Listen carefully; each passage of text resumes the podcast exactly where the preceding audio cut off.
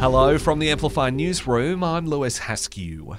The annual Summernats Car Festival is well and truly underway in the nation's capital at the moment. Today is the first of the four day event being hosted out at Epic, with the city cruise taking place earlier this morning, while the Braddon Fringe event will also take over Lonsdale Street over the coming nights. ACT Police Acting Superintendent Rod Anderson delivering this reminder to attendees. Road rules apply uh, in and around Epic and other parts of the ACT in New South Wales and we'll have a zero tolerance towards uh, antisocial driving or antisocial behaviour. Millions of people who visited Sydney CBD over Christmas and New Year's Eve are being urged to be on the lookout for symptoms of Legionnaire's disease. New South Wales Health says seven people have developed the lung illness after spending time in the area there over the past three weeks. RSPCA inspectors are investigating the death of a kitten after a pair of kittens were thrown from a ute along the Monaro Highway late last month. One sadly did not survive the alleged incident.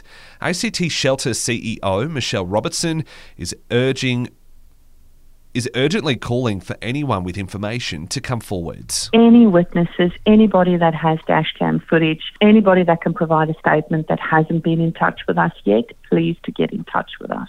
Overseas air traffic control transcripts have been released detailing the final moments before a fiery runway collision at a Tokyo airport. The Coast Guard plane wasn't cleared for takeoff, instead, told to taxi in a nearby holding area. Five crew members were killed in the collision, while all passengers on the commercial flight, including 12 Australians, survived. Also, today, two new independent candidates are throwing their hats in the ring ahead of this year's ACT election.